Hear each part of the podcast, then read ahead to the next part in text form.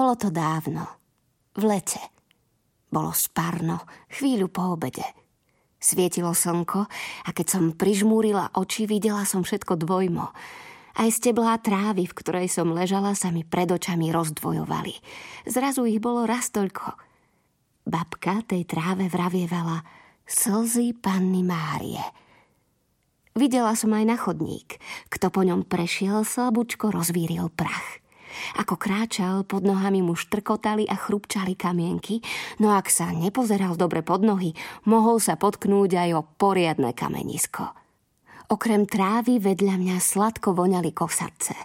Ľahla som si tak, aby ma ich vôňa neunavovala, ale občas, keď silnejšie zafúkal vietor, ma pošteklila v nose. Chvíľami som ju od ostatných vôní nevedela oddeliť.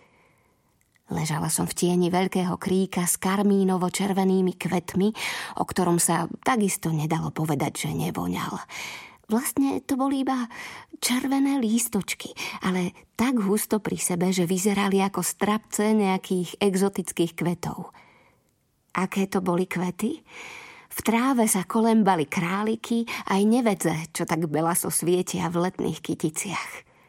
Nado mnou odkvitali agáty. Všetko zúnelo, čvrkalo a čvirikalo. Pod listami šibrinkovali mravce a pavúky kde si cvrlikal svrček. Mala som na sebe tatkovú bielu košelu. Už dávno ju nenosil. Teraz sa trepotala na mojom chrbte. Vietor mi ju vyrňal. Prižmúrenými očami som pozorovala mamine ruky. Vytrhávali burinu a robili to stále rovnako a jednotvárne. Mama mala na sebe zelenú kvietkovanú zásteru a chvíľami sa mi vo vysokej tráve strácela – ešte si pamätám na vtáčence, čo si práve sadli na agát a nerozhodne, ako by nevedeli, čo so sebou sa tam mechrili a trepotali krídlami. Na nič som nemyslela. Driemalo sa mi.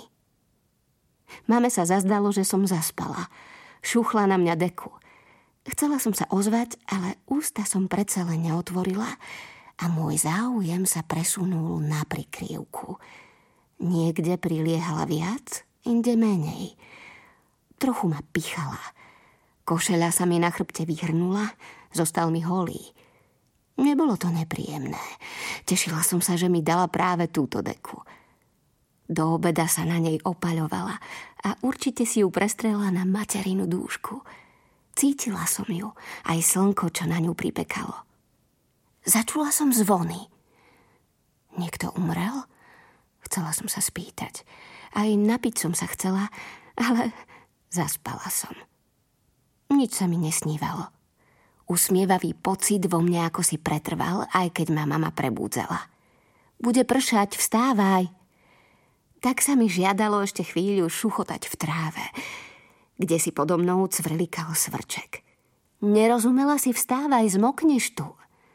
Nech, pomyslela som si, ale už som sa dvíhala, lebo mama nevyzerala na to, že by sa s ňou dalo vyjednávať.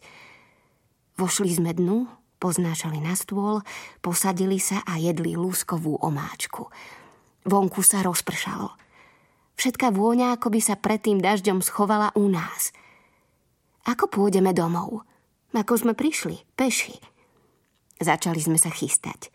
Sestra zoberie kytice, ja košík. Nie je ťažký, veď v ňom nič nie je. Dajte si niečo na hlavy, nech nezmoknete. Tu máte pančuchy. Boli to nejaké detské pančucháče, ktoré nám už dávno boli malé. Sestra začala revať, že ju uvidia kamarátky. Mne sa mami nápad páčil. Vymyslela som si, že mi narástli dlhé vlasy a nik nezistí, že mám na hlave iba obyčajnú starú pančuchu. Cítila som sa ako Gašparko alebo Šašo z nejakého filmu.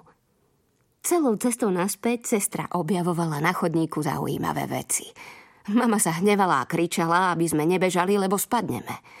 Pravda, že ja som aj spadla. Všade crčkala voda. Chodník bol samá barina. Dážď pomaly ustával. Sestra naťahovala, skúmala dážďovky, potom ich hádzala do mňa a ja som pred ňou utekala. V rukách som niesla svoj kôž, v ktorom nebolo nič. Sestra niesla kytice. Mama išla za nami a na hlave mala červenú šatku. Dnes ju už vôbec nenosí. Bolo to dávno. Na hlavách sa nám cobrľali pančuchy a keby na nich boli zvonce, vyzváňali by. Dodnes by mi zvonili.